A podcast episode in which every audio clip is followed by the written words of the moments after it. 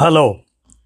కానమోకు కథావచనం మోహనవచనం పరిజ్ఞాన హితబాండం శ్రోతలకు ఆహ్వానం నమస్కారం. చదవదగునెవరు రాసిన తదుపరి చదివిన వెంటనే మరొక పలువురికి వినిపింపబూనిన అది ఏ పరిజ్ఞాన హితబాండమవు పో. మహిళ మోహనవచనమై విరాజిల్లు. పరిజ్ఞాన హితబాండం లక్ష్యం ప్రతివారీ సమాచార హక్కు ఆస్ఫూర్తితోనే ఈ కానమోకు కథావచనంలో వెయ్యవ అంశంగా కనబడని గాలిని నమ్మినట్లే కనబడని దేవుడిని కూడా నమ్మాలా అనే సంశయాన్ని అవసరం లేదు అని విజ్ఞానపూర్వకంగా ప్రొఫెసర్ ఏ రామచంద్రయ్య గారి విశదీకరణను మీ కానమోకు స్వరంలో వినిపిస్తాను. వినిపించే ముందు కానమోకు కథావచనం వెయ్యవ ఎపిసోడ్ను పూర్తి చేసుకున్న సందర్భంగా శ్రోతలైన మిత్రులకు వినదగు ఈ అంశములను మీ ఎంపికన ఏ అంశాన్నైనా విని పరిజ్ఞానాన్ని పొందితే ఈ హితబాండం లక్ష్యం నెరవేరుతుందని సవినయంగా మనవి శ్రోతలకు వినిపించిన నాకు పరిపూర్ణ సంతృప్తియును మహిళ మోహనవచన పరమార్థ సిద్ధియును. సర్వేజన శ్రవణానంద ప్రాప్తిరస్తు.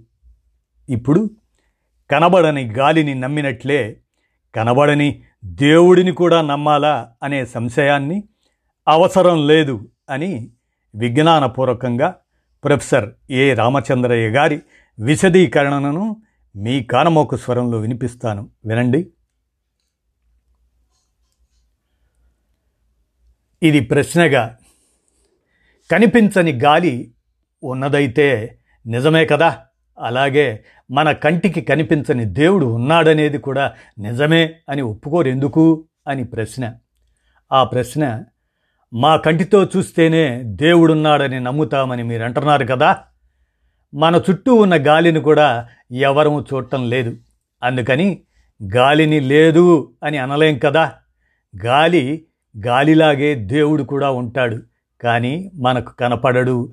దేవుడే లేకుంటే మరి అది మానవుడు ఎలా పుట్టాడు ఆది మానవుడు ఈ సృష్టి అంతా ఎలా ఏర్పడింది అనేది సాధారణంగా వినిపించే ప్రశ్న.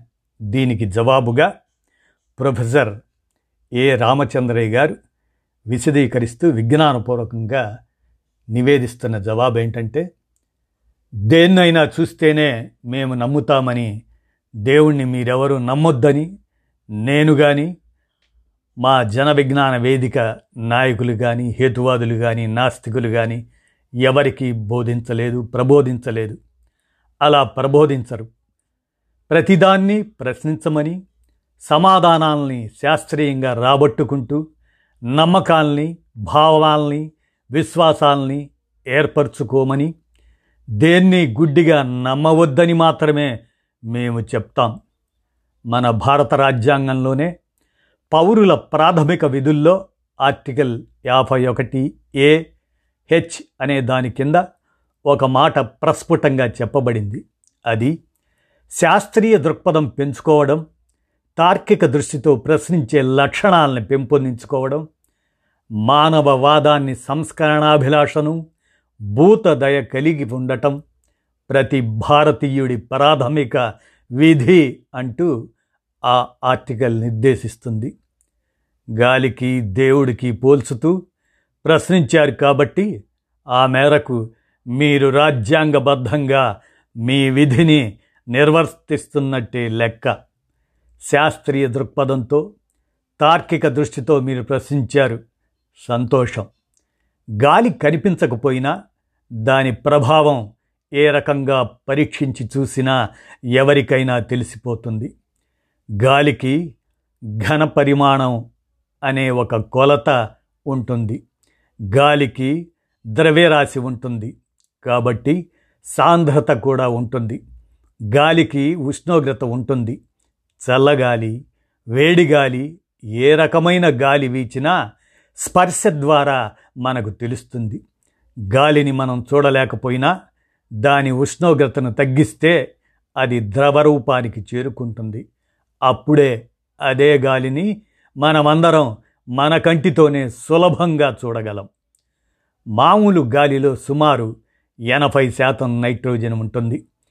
గది ఉష్ణోగ్రత దగ్గర ఒక ఖాళీ బెలూన్లోకి సుమారు ఇరవై రెండు లీటర్ల నైట్రోజన్ వాయువుని ఊదితే ఆ బెలూన్ బరువు ఖచ్చితంగా ఇరవై ఎనిమిది గ్రాములు ఉంటుంది. అదే బెలూన్లోకి అంతే ఘన పరిమాణం ఉన్న ఆక్సిజన్ వాయువును ఊదితే ముప్పై రెండు గ్రాముల బరువు తూగుతుంది. అలాగే అంతే ఘన పరిమాణం గల హైడ్రోజన్ వాయువును ఊదితే దానికి దాని బరువు కేవలం రెండు గ్రాములే తూగుతుంది. ఇరవై ఎనిమిది గ్రాములు కనిపించని నైట్రోజన్ వాయువుని ఒక దట్టమైన గోడలు ఉండే ప్రాంతంలోకి పాత్రలోకి పంపి ఉష్ణోగ్రతను రెండు వందల సెంటీగ్రేడ్కి తగ్గిస్తే అది సలసల కాగే నీళ్ళలాగా పొగలు చిమ్మే నైట్రోజన్ ద్రవాన్ని మనం చూడగలం. ఇలా ప్రతి వాయువును నిర్దిష్ట తక్కువ అదే మైనస్ ఉష్ణోగ్రతకు తగ్గించుతూ తీసుకెళ్తే అన్ని వాయువులు ద్రవాల్లాగా మారిపోయి గ్లాసులో నీళ్ళున్నట్లుగానే కనిపిస్తాయి. కొన్ని వాయువులు వాయువుల ద్రవాలు వాటి భౌతిక లక్షణాలను బట్టి వివిధ రంగుల్లో కూడా కనిపిస్తాయి. ఆ ద్రవాలు ఉష్ణోగ్రతను ఇంకా తగ్గిస్తే ఐసు గడ్డలా గట్టిగా రాయిలాగా ఘన రూపంలోకి మారిపోతుంది. వాయు రూపంలో ఉండే గాలి మామూలుగా మన కంటికి కనిపించకపోవచ్చు. కానీ గాలిని మన పంచేంద్రియాల్లో ఏదో ఒక దానితో సరైన పద్ధతిలో ప్రత్యక్షంగా పరిశీలించగలం. ఉదాహరణకు స్పర్శ మరియు వాసన ద్వారా వాయువుల ఉనికిని మనం తెలుసుకోవచ్చు. ఇంకో విషయం పైన చెప్పినట్టు గాలిని లేదా ఏదేని వాయువును అవసరమైన మేరకు చల్లబరిస్తే మీరు నేను మా పక్క ఇంటి వెంకటేశ్వరరావు ఎదురింటి మేరీ ఎలిజబెత్ మా వెనక ఇంటి ఇస్మాయిల్ బాయ్ మా డ్రాయింగ్ మాస్టర్ సీతారామ శాస్త్రి టిబెట్లోని దలైలామా వాటికన్ సిటీలోని పోప్ స్వర్ణ దేవాలయానికి వెళ్ళే రణవీర్ సింగ్ ఇలా ఎవరికైనా ఏ వాయువునైనా మైనస్ రెండు డిగ్రీలు సెంటిగ్రేడ్స్ రెండు వందల డిగ్రీలు సెంటిగ్రేడ్కి తీసుకెళ్తే అదే చల్లబరిస్తే ఆ వాయువు ద్రవీభవించి మన అందరికీ మన సాధారణ కంటి చూపుతోనే కనిపిస్తుంది. అంతేకాదు అది మనుషులందరికీ ఒకే విధంగా కనిపిస్తుంది. వేరు వేరు మతాల వాళ్ళకి వేరువేరు రంగుల్లో వేరువేరు రూపాల్లో కనిపించదు. ఏ మతాన్ని పాటించని నాస్తికులకు కూడా అది కనిపిస్తుంది. వారికి కూడా అందరికీ కనపడ్డట్టే అదే మాదిరిగా కనిపిస్తుంది. కాబట్టి గాలి కనిపించడం లేదని మీరు అనడం కరెక్ట్ కాదు. మీరు మామూలు పరిస్థితుల్లో చూసి తాగే మంచినీరును కూడా వంద సెంటిగ్రేడ్ దాటే వరకు వేడి చేస్తే కనిపించదు ఆవిరైపోతుంది. దాని అర్థం నీరు మాయమైనట్టు కాదు కదా ఎండ వేడిమికి సముద్రాల్లోని నీరు కూడా ఆవిరై పైకి వెళ్ళిపోతుంది. వాతావరణంలోకి చేరిన ఆ కనిపించని ఆవిర్లే చల్లబడిన వెనువెంటనే తిరిగి నీరుగా మారి వర్ష రూపంలో భూమిపై కురుస్తాయి. కాబట్టి ప్రకృతిలో ఉన్న గాలితో మీరు నమ్మే దేవుడిని పోల్చి ప్రశ్నించడం సరైన పని కాదు. అయినా మీరు అలాగే ప్రశ్నిస్తామంటే ఎక్కడా కనిపించని మీ దేవుణ్ణి ఏ ఉష్ణోగ్రత దగ్గరకు తీసుకెళ్తే కనిపిస్తాడో మీరే బదులు చెప్పాల్సి ఉంటుంది. గాలి కనిపించట్లేదు. ఎందుకని? ఎవరు మారాన్ చేయాల్సిన అవసరం లేదు. ఎవరైనా సైన్స్ తెలియక మొండిగా అలాగే మారాన్ చేస్తే గాలిని చల్లబరిచి ద్రవ రూపంలో వారికి చూపవచ్చు. ఇలా చల్లబరిచిన గాలి అందరికీ కనిపిస్తుంది. కానీ ఏం చేస్తే మీరు నమ్మే దేవుడు అందరికీ కనిపిస్తాడో మీరే చెప్పాల్సి ఉంటుంది మరి. దేవుడు అందరికీ కనిపించాలంటే ఏం చేయాలి? ఆ దేవుణ్ణి ఏ పాత్రలో పెట్టి ఎంతవరకు చల్లబర్చాలి? పోనీ ఇప్పటి వరకు దేవుడు ఎవరికైనా కనిపించాడా? కనిపిస్తే ఎలా ఉన్నాడు? అతడు సృష్టికర్త మగవాడే అంటూ ఎందుకు అంటుంటారు మీ దృష్టిలో దేవుడికి ఉండాల్సిన లక్షణాలు కొన్ని గాలికి లేవు కదా? గాలిని దేవుళ్ళలాగా ఆడది అనో లేదా మగది అనో చెప్పలేం. దానికి లైంగికత లేదు మరి. గాలి దేవుడిలాగా పిల్లల్ని కనదు. దేవుడిలాగా ఆభరణాలు ధరించదు. దేవుడిలాగా ఆయుధాలు పట్టుకోదు. దానికి దేవుడికి ఉన్నట్లు శత్రువులెవరూ లేరు. దేవుడిలాగా అది పదే పదే యుగ యుగాలు కొత్త కొత్త అవతారాలతో అవతరించదు. దేవుడిలాగా అప్పటికప్పుడు గాలి ప్రత్యక్షం కాదు. మాయము కాదు. అది తన మానాన తాను అలా ఉంటుంది. ఈ లెక్కన గాలికి ఉన్నట్టే భౌతిక రాసాయనిక అదే ప్రత్యేక లక్షణాలు ధర్మాలు కొన్నైనా దేవుడికి కూడా ఉండాలి కదా. కాబట్టి దేవుడు ఉన్నాడని మీరు నమ్ముతూ రుజువు కోసం గాలితో పోల్చుతూ ఉపమానాలంకారాలు వాడితే ఇక్కడ అతనికే అవకాశం లేదు. వాదన తార్కికంగా ఉన్నట్లయితే ఏ విధంగానైనా వాదించగలం. అయినా దేవుడి ఉనికిని చూపడానికి సాధారణ కంటికి కనిపించని గాలిని పరమాణువును ఎలక్ట్రాన్ను మాత్రమే ఎందుకు ఉదాహరణలుగా తీసుకోవాలి? కనిపించే కొండలు మనుషులు నదులు దోమలు గుర్రాలు గాడిదలు పందులు ఆవులు చెట్లు రాళ్ళు గుళ్ళు విగ్రహాలు చెప్పులు గులాబీలు కర్పూరం పేడ పెన్ను ఇవన్నీ ఉనికిలో ఉండి కనిపిస్తున్నాయి కదా. మరి మీ ప్రకారం ఉనికిలో ఉన్న దేవుడు అందరికీ కనిపించడెందుకని? ఈ విధంగా కూడా మీరు ప్రశ్నించుకోవచ్చు కదా. ఎందుకని అలా ప్రశ్నించుకోవట్లేదు? ఏమి చేస్తే మన కంటికి కనిపించని ఎలక్ట్రాన్ల ప్రభావం కనిపిస్తుందో ఓ నిర్దిష్ట ప్రక్రియ ఉంది. ఏం చేస్తే కనిపించని పరమాణువులు కనిపిస్తాయో దానికి నిర్దిష్ట విధానాలు ఉన్నాయి. ఏం చేస్తే కనిపించని గాలి కనిపిస్తుందో పైన చెప్పిన ఖచ్చితమైన పద్ధతులు కూడా ఉన్నాయి. ఆ పద్ధతుల్లో ఎవరు పరీక్షలు చేసినా ప్రయోగాలు చేసినా అవే ఫలితాలు వస్తాయి. అంతేకాదు అలాంటి పద్ధతులు ఏమిటో నోటికి వచ్చినట్లు బుర్రకు తోచినట్టు ఎవరూ ఊహించి చెప్పలేదు ప్రవచనాలు చేయలేదు. ఆ పద్ధతులన్నీ ప్రయోగాత్మకంగా రుజువయ్యాయి. పైగా ఆ పద్ధతులన్నీ కంటికి కనిపించే పదార్థాలతోనే మనుషులే స్వయంగా పూనుకొని ప్రయోగాలు చేస్తారు. గాలి బెలూన్లను వీధిలో వదిలేసి ఎక్కడికో మూలకు వెళ్ళి కళ్ళు మూసుకొని ధ్యానం చేస్తే వీధిలోని బెలూన్లు చల్లబడి ద్రవరూపానికి చేరి కనిపించవు. మీ దగ్గరికి వచ్చే గాలిని చూడ్డానికి గాలితోనే తలపడాలి.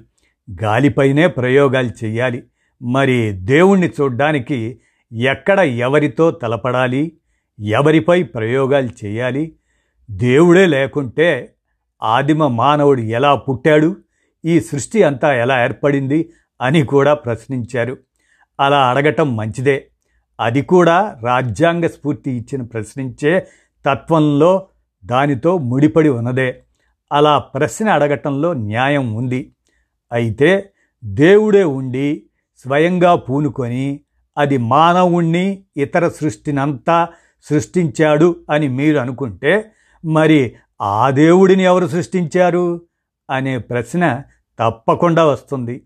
ఆ ప్రశ్నను నేను కూడా అదే రాజ్యాంగ స్ఫూర్తితో వేయగలను. దేవుడు తనంత తానుగా సృష్టించుకుంటాడని అతడికి ఆది అంతం మధ్య అన్నీ ఉన్నవాడని ఒకసారి అవేమీ లేనివాడని మరోసారి దేవుడు ఇందుగలడని అందుగలడని ఎన్ని చోట్ల చూసినా అన్ని చోట్ల కలడని ఆయన సర్వాంతరవ్యామి అని మీరు అనుకుంటే అలాంటి వ్యవస్థకు రూపం లేదు. అది సర్వత్రా వ్యాపించి ఉన్న ప్రకృతి లాంటిదే అవుతుంది. మరి ఆ ప్రకృతే దేవుడైతే మీరు ఆ ప్రకృతికే దేవుడని పేరు పెడితే అది మీ ఇష్టం. నాకు ఏ అభ్యంతరం లేదు.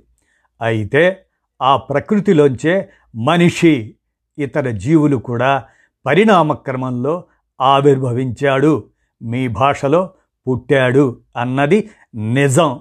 ఆ ప్రకృతిలోనే జీవులు నిర్జీవులు అన్నీ ఉన్నాయి. ఇక్కడ మా ప్రకృతి వేరు మీ ప్రకృతి వేరు అంటూ తగాదాలు పెట్టుకుంటామా? మా సూర్యుడు వేరు మీ సూర్యుడు వేరు అంటూ కక్షలు పెంచుకుంటామా? సూర్యుడు అక్కడెక్కడో ఉంటే మా సూర్యుడు వెన్న దొంగిలించాడనో మా మిల్కీ వే గెలాక్సీని సిలువ వేశారనో మా ఆండ్రోమిడా గెలాక్సీ ప్రవక్తగా మారిందనో అబద్ధాలు చెప్పం కదా. మతాలు ఏవైనా ఎవరు ఏ మతాన్ని అనుసరించినా అసలు ఏ మతాన్ని అనుసరించని వ్యక్తులైనా అందరం మనుషులమే. మనుషులందరూ కూడా ఇతర జీవులు నిర్జీవులతో పాటు ఈ ప్రకృతిలో భాగమే. కాబట్టి మన పని మనం శ్రద్ధగా చేసుకుంటూ పోదాం. దేవుడి పేరుతో మతం పేరుతో తగవులు పెట్టుకోకుండా అందరం కలిసి మెలిసి ఈ ప్రకృతిలో భాగంగా జీవిద్దాం అని ప్రొఫెసర్ ఏ రామచంద్రయ్య జన విజ్ఞాన వేదిక వారు కనబడని గాలిని నమ్మినట్లే కనబడని దేవుడిని కూడా నమ్మాలా అనే సంశయాన్ని అవసరం లేదు అని విజ్ఞానపూర్వకంగా విడమరచి విశదీకరించిన అంశాన్ని మీ కానమోకు స్వరంలో కానమోకు కథావచనం శ్రోతలకు వెయ్యవ అంశంగా వినిపించాను. విన్నారుగా? ధన్యవాదాలు.